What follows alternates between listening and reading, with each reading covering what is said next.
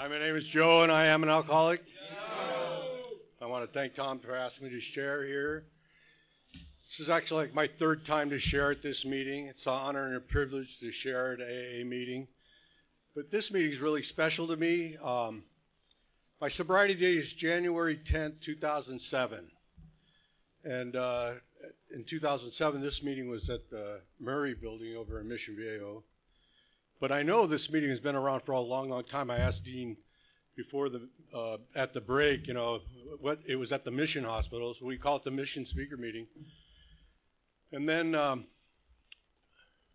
and then it moved to the water district, and and at the water district, uh, I I just come into AA. I, I had been riding my bike to meetings for the first year because I had my uh, lost my license and uh, when we got to the water district meeting, I got my license back and I had a truck, and uh, so I was the coffee maker for a couple of years.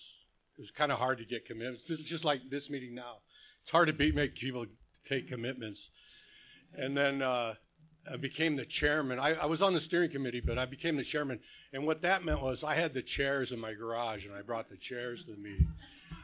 I did that for a number of years, and because uh, nobody else wanted to take chairs. But um, I've actually spoke at this meeting. This will be my third time. So if you've heard it before, it's the same story. I, I try to change it up. Obviously, there, hopefully there's some spiritual growth in there from the last time, about seven years ago or so. And so I, I'm one of nine kids. I'll start off with that. And my uh, grandfather was German, right? My paternal grandfather's German, so I have Schmitz is my name, and uh, but um, my paternal grandmother's English, and my mom's Irish on both sides. So I've got a little uh, the island in me, and uh, and uh, you know I, I don't blame my drinking on that Irish Catholic uh, stuff, you know, but you know it, it doesn't hurt, and uh, and I, I I like to drink. Sometimes you'll hear people say I, I didn't like the taste. I like what it did for me. I, I did I did both. I liked how, what it tastes like, and I liked what it did for me.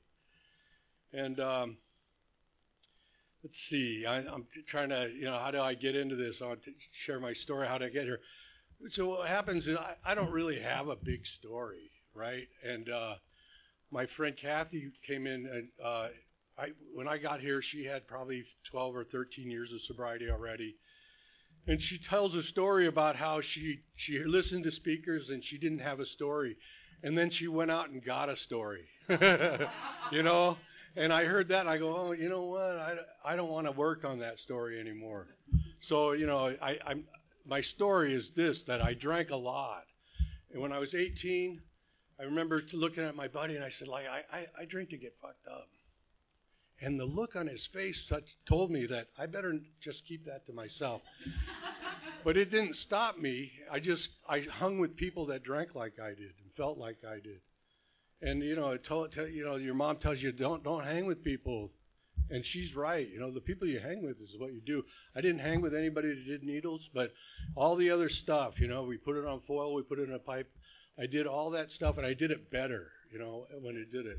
You know, so going to college, I'm doing those beer bongs, 32 ounce beer bongs, and you know, gravity assist drinking is easy, but you know, I, I liked it, and uh, so um, uh, just trying to, uh, you know, I, I so I drank when I was before I was 18. I drank, and uh, I'll, I'll just tell you the first time was uh, my brother's a little older than me, and he scored for me. He scored uh, half a pint of um, tequila and a half a pint of Southern Comfort. And I, I took my friend Dave and I said, Dave, you pick. And he picked the uh, he picked the tequila, and I got the Southern Comfort. And uh, so we went to the party. It was a kegger. We were sophomores, and it, it was a, a, senior party. And so we ended up like playing in the creek the, uh, behind the house, right? We drank our booze and messed around, and then you know, we're sophomores, so Dave's mom, my parents took me there, Dave's mom picks us up.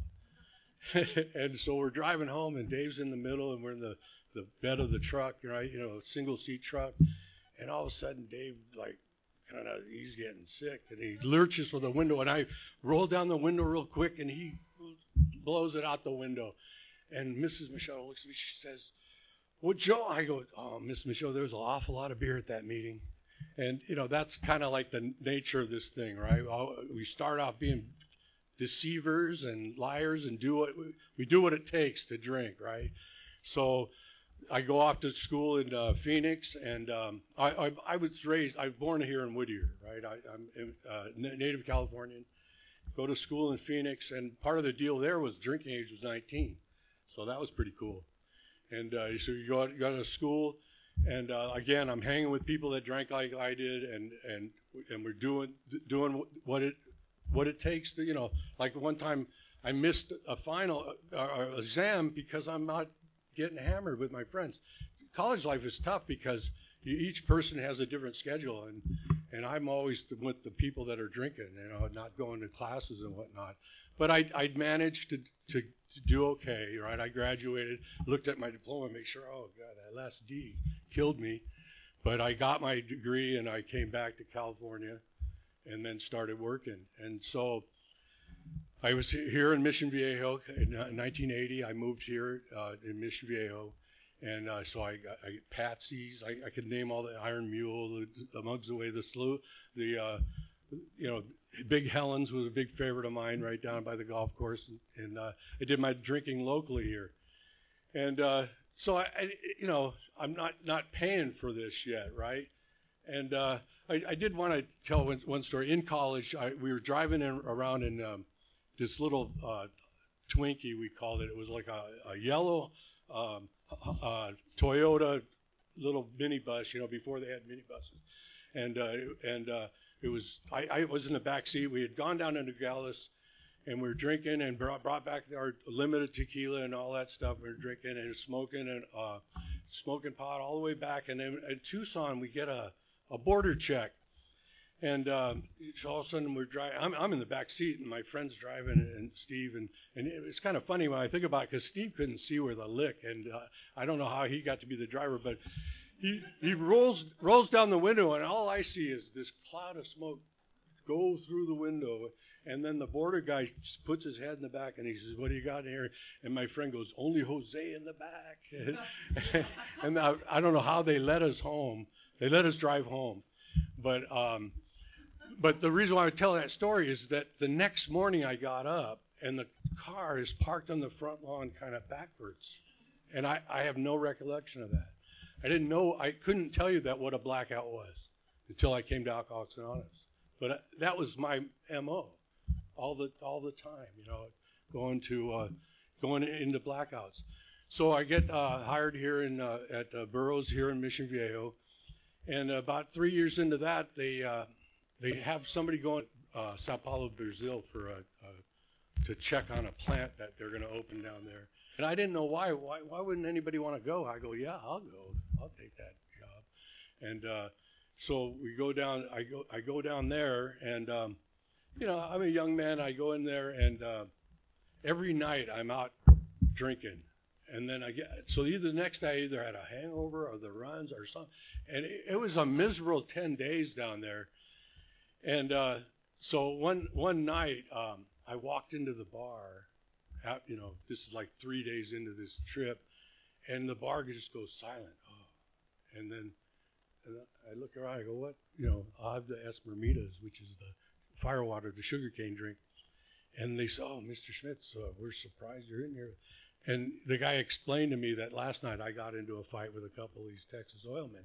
And I have no recollection about it and how, how it happened. And, and thank God they must have taken me back to my room and, you know, because I went on. I was able to do the job during the day, but at night, you know, these blackouts could happen, and and, and you know, okay, let's what's next, you know. So we come back. I come back from that trip, and uh, uh, the boss says, uh, you know, maybe you should take some uh, stress management classes. because I'm like shaking, and uh, and and I'm thinking like, uh, okay, you know, I just blamed it on jet lag, but really it's probably like alcohol poisoning. But I'm a young kid. You can get through that. And I could do that for 20 years, right? I have decades of my life that I don't remember. But I, I'm not suffering any consequences. 1999, I got my first DUI. And uh, it was I was with, my wife going to a Laker game, and um, coming out of that, we're smoking, and all of a sudden the lights light up, boom, and uh, and it happens to be Thanksgiving weekend. The uh, USC UCLA game's going on. They uh, they drop my wife off at the uh, at a hotel. I tell them take her to the Bonaventure, and and they go no. They take her to the Village Inn out, out way outside, and then they book me at Parker Center. And um, I'm out in six hours, right? Six six o'clock in the morning. I get out. I walk past the Bonaventure, out six miles to the hotel, and pick her up. But they sentenced me to uh, six AA meetings on that first DUI. And uh, so the uh, Saddleback Club was at Schwartz at the time, over by the Big Five, and and uh, I, that's where I did my six meetings, and that's 1999. And uh, you know, I, I just thought I was unlucky. You know, that's that's how Ralph describes it, right? You know, if you're if you're an alcoholic and you're here, you're you're gonna like, you know, why did I take El Toro, right? But um, but if you know, but if you're if you're not, you're gonna say, ah, I'm never gonna do that again. And I had three months of three years of probation, and uh, I'm probably drinking and driving again in about three months, doing it again. And I, I, I'm looking back now. I can tell you that's alcoholism, right? That's I, I can stop, but I can't stay stopped. But I, I, I don't know it, you know. Meanwhile, my sister dies of liver failure. She, she, she, she can't get on a liver transplant list because um, she can't stay sober and I'm living at, at, at her funeral. Um, I'm I'm drinking a you know it's Irish the wake the difference between an Irish wake and an Irish wedding is there's one less drinker, right? So at, at, at her funeral or wake I, I'm drinking a beer, talking to her doctor who was a guy that I I went to grade school with. He was a guy I went to grade school, high school, right? And uh, I'm talking to him and drinking a beer, just saying, you know, like whatever and uh, no clue that hey maybe you got a problem too. I, it didn't it didn't happen. But so now I'm suffering these consequences. Right, I got my first DUI, but it didn't it didn't phase me. Listen to the meeting. People at meetings would say, hey, if you're here on a court card, you might try taking a look at this, and it's just going over my you know yeah right buddy. And so I, I get it. If you're here and you're new and you're going like, is this for me? Am I? You got to ask these questions, right? That's kind of why we're up here trying to to get you to buy into this. And uh, so for me, it took the, the second DUI, right? Six years, 11 months later. I'm playing golf with my buddy a couple of weeks before, and he said, "Hey Joe, you're not drinking." I go, "Yeah, John. When I drink, I I can't stop. You know, we're we're, going to go down to uh, Carlsbad and we're playing golf. I go, I got to drive home, so I'm I'm not drink. I'm drinking while we're playing golf. He goes, Yeah, okay, good. So two weeks later, another Laker game with my brother. Went up to the Laker game. Boom, we're head pounding them. I don't remember Saturday. That was Friday night. Sunday night was the wine tasting with my wife. We're taking doing the wine tasting, and then uh, and then uh, Monday she called in sick, so I went to get her some lunch. And uh, coming back from Rancho Santa Margarita, I got to Oso and um, uh, and the ne- my street's the next street, and I looked at my rearview mirror, and there's six, excuse me, there's six sheriffs sitting behind me, and then all of a sudden, when they see that I've acknowledged them, they fire up their lights and they pull me over. The, one of the arresting officers, um, he, he diagnosed me as a periodic. I, I think that's funny because I drank every day. You know, I drank period, but but here's the thing. Here's the thing. My my wife couldn't understand how is it that this guy can go to work and get the, you know get his job done, and he's just, you know, I'm shit faced, where I you know I can't even talk, and you know five minutes before I'm I'm fine, right? And that's the progression of this thing. And so like I'm I'm not only paying the consequences physically, you know, I got the shakes, can't you know I, I was at a wedding once. The guy said, "Hey, will you help me serve champagne?" And I and I go, "Yeah, sure." And I've got the two wine glasses, and I hand them out, and all of a sudden my hands are like this with the two glasses. I'm going, "Please take these," you know. And you know, I, I'm like, what? I'm just nervous, right? And it's basically, you know, I got the shakes because I'm I'm an alcoholic. So I come into AA.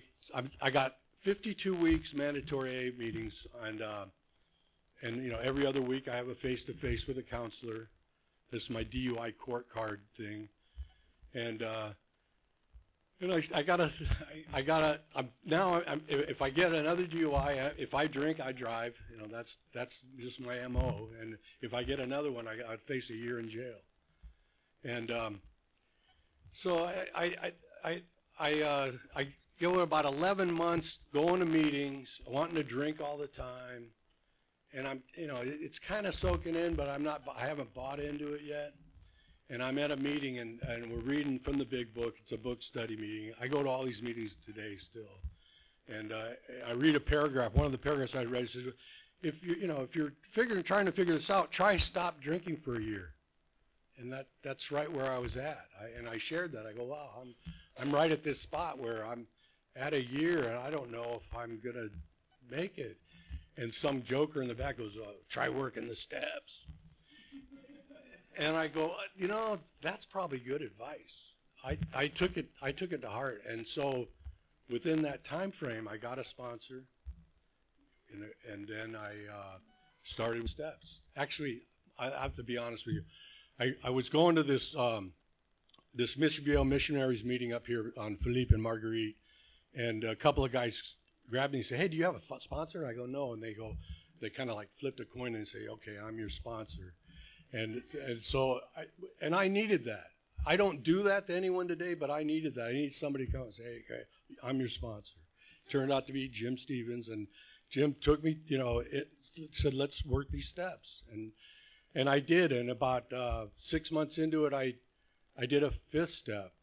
And, and what happened is I was in that book study about th- three years later, and, and you're reading it, it says, Many people find at this fifth step that the obsession to drink goes away. And I'm, I go, oh, that's what happened to me. That I, I had this obsession to drink all the time, and then I worked the steps, and the obsession of drink went away. And uh, and so now, you know, 13 or 12 years later, I'm up here telling, I bought the Kool-Aid. I, I, I believe this stuff. This stuff works it works and and you know that so now my job is to convince you to try this thing. And uh, you know I, I will just give you some deals that I did. I I went to meeting all right meeting makers make it. Um, about six months into my sobriety my wife handed me divorce papers. When I got that first DUI she goes if this ever happens again I'm going to divorce you. When I got the second one I, my life was kind of a shambles. I had gotten laid off from a job that I probably because of drinking. I wouldn't, I didn't know it at the time, but you know, I thought it was just the recession, right? But you know, none of the other guys got laid off, right? And and I got a severance package because I'd been working there for 26 years, and so I proceeded to drink my way through that severance package. So she was done with me. So she handed me divorce papers, which I thought was a pretty raw deal. I go, hey, I'm in AA. But you remember, I didn't get the sponsor until a year in. So six months into it, I was this six months guy going to AA meetings, thinking like I'm the guy leaving the the uh, the tunnel, right, or the tornado. Say, hey, ain't it grand? I'm quitting drinking, and she's going, no, it ain't. And you know, there's the door. So it, what it freed me to do because of our our uh, living situation, we couldn't separate. So I had to. I stayed there she'd get up early in the morning go to work. I'd go get up and go to a meeting, and then she'd come home and and it you know it was taxis or whatever. She's an accountant and she'd go to bed early and I'd go to a meeting. So we'd try to stay away from each other. She'd be leaving me notes like, "Oh, you fucked up my life," and you know, and I was here. I am. I, I am trying to change, but you know, slowly but surely, right? I I had uh, I had gotten a a book, you know, a self-help book. It, it was uh, I, it was uh, The Art of Loving by Erich Fromm. It was written in 1958. This happened to be a couple years before the fifth anniversary, so it was on the the dime book counter at the library. So I picked it up because I figured, well, I could use work on this art of loving. And in there, it talks about uh, practicing any art. You need patience, uh, you need concentration, and uh, you need uh, d- practice, right? You need you need to discipline. So you need that any art. And then it says to practice the art of love, you need faith and courage. And that book is kind of weird because it's it's written by a doctor, and he's really uh, he's like a, you know, he's a doctor, so he can't go into the spirituality it, but a, a full half the book is about needing a higher power. And I'm in AA going, here's a book, here's AA says you need this higher power, and here's a book written, you know, at the same time frame saying science says you need this higher power to practice this art of love. Bob Smith says uh, AA can be summed up by two words: love and service. And and so I'm getting this confirmation that that this there's a practicalness to this program that'll work in your life. In that book, it talked about uh, uh, smoking, and uh, and it said, you know, if you're smoking, you're using all five senses. It's because you're bored, and you're, you know, so you use your your mouth, your lips, your tongue, all that stuff is involved in smoking. He says, why don't you try meditation? Try meditation because it'll take you away from that. Thing. And here I'm practicing a program that says, hey, we're going to try meditation here. And I, I will, here I get another confirmation that there's something practical in these steps that are designed to get us to stop doing those those harmful things that we're doing. And uh, and it's working. It's working for me. I haven't had a drink now, you know. I, and then, in fact, I I did a six and seven step on my smoking that I'd picked up at meetings. Right, you, uh, going to uh, those DUI classes for uh, 18 months. Every break we'd smoke. Er, and I, I wasn't much of a smoker before, but I had bar, bummed a cigarette off of everybody in the meeting. So I had to start buying my own. And once you start buying your own, you're you're you're hooked. There's only 20 of them in a pack, boom, and then you're going to lend three or four out anyway. But uh, so I did a six and seven step on that, and you know, my gosh, if, if that that that it, it worked. I said I said to God, I prayed, I say, hey, if you're using this, I, I'm willing to keep doing this, but I, I'd like to stop it. And you know, within a couple of months, I I didn't smoke anymore. And sure enough, somebody at a meeting once, uh, they, they stood up, they took a birthday chip, and they said, you know, I probably would have left here, except Joe stopped me at the, smoking break and uh, convinced me to come back again. And I had no idea that that happened. So uh, there was a time where God was using that, and then I was willing, and He was willing to take it away from me. And that that's the kind of stuff that I get over and over again in AA. The practicalness of this thing. That the steps are designed to get you to have this spiritual awakening. I heard a speaker once talk about pausing. He says, if you know, you get to the 10th step and we pause. He said that's a spiritual experience. And uh, and so you know, it's not a woo-woo thing. But, You know, here's the thing. When I was, um, I, I I went to church. I went to church. You know, every day until I was 20 years old, I went to church. I went to church. I drove. I drank on my way to church. I drank on my way home. So I believed that stuff, but it, I was my my faith wasn't being focused. I come into AA and they're saying, hey, you you could be a, a big man of faith, but if it's not, you're drinking like a fish, it's not working, right? That that, that could be me. So now I have this focus, and and it, it so I still believe it. I believe all that stuff, and now I can see the practical application of it working in lives, not only in me but people around me. I've seen families re- reunited. There's a lot of miracles in here. So I jumped in. I jumped in. I became. I did service work. I became the uh, district coffee maker. The next year they nominated me as the district chairman. So I did the GSR stuff. I've been the intergroup rep. I've, I've done the, the service work that's done here that's that keeps you involved and keeps you in the history of the AA. And it's a big part of this deal to know the history of the AA, how how people did this. Dr. Bob in his library had the uh, t- the um, Emmett Fox book, uh, Sermon on the Mount, and uh, you know that's maybe outside the purview of this thing, but but uh, the Sermon on the Mount talks about uh, beatitudes, and one of them is the blessed are the meek, for they shall inherit the earth. And in there, the, the inherit the earth, he describes that as being the the surroundings around you. You, that you're, you have dominion over the circumstances. And that appeals to me. I want to have that. And sometimes we come in here and we say, you know, we, we're powerless over conditions and things. But there's this force that's out there, this power that's available to us. It's always present. It's never withholding. And it doesn't play favorites. It's there, waiting for you to, to tap into it at any time.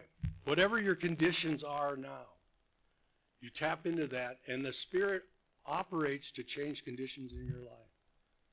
And I've seen that work over and over again. So no matter where you're at right now, we, we're pretty confident that if you come in here and work these steps and practice these principles in all your affairs, things are going to get better. A lot of times you won't hear people that things will change. But if you're around here enough, you'll, you're, you're pretty confident you could say things are going to get better. They're going to change for the good. It cannot possibly not happen that way. If this spirit that's a loving force and you're asking for direction and strength, it would be cruel for it not to give it to you. It, it, it's designed for you to tap into it. But I've heard this too. God's a gentleman. He's not going to crash your party. And you have to invite him in. But if you do, conditions that you're at now because of your mental state will change because your mental state will change. That's what the spiritual experience is about. You see, in Appendix 2, they'll talk about change. You're going to have a psychic change, a physical change, the uh, upheaval. You know, the ch- change could be different for different people, but that change will manifest in your life as in, in a good way. And you constantly do that. What we have is a daily reprieve, right? So you're constantly tapping into this spirit, asking for direction and strength, going in faith that you're going to get it. And, and it, it's worked for me. I bought it and, it, and I'm trying to get you to buy it. And, and as soon as you see it and you see it in others, you'll, you'll do it. We tell you that the newcomer is the most important person in this room. And the reason for that I've found is that when, when you stick around and I see it work in you, it redoubles my confidence that it works. And I've seen it. I've seen people come in here and, and not just them, I've seen their mothers come in after them. And so I've seen whole families reunited because they work this program. My, my life has changed. That woman that left me notes saying I messed up, I, I'm gonna I'm gonna marry her again. You know, our our situation has changed now, and and we're back into it. So, you know, like I say, I, this, this thing it, it's worked for me, and so I I want to send it out to you that practice these principles in all your affairs, and just wait. It's a promise in the uh, working with others. When you work with another guy, you say, hey, just abandon yourself to this power and just watch how good your life can be. Thanks very much.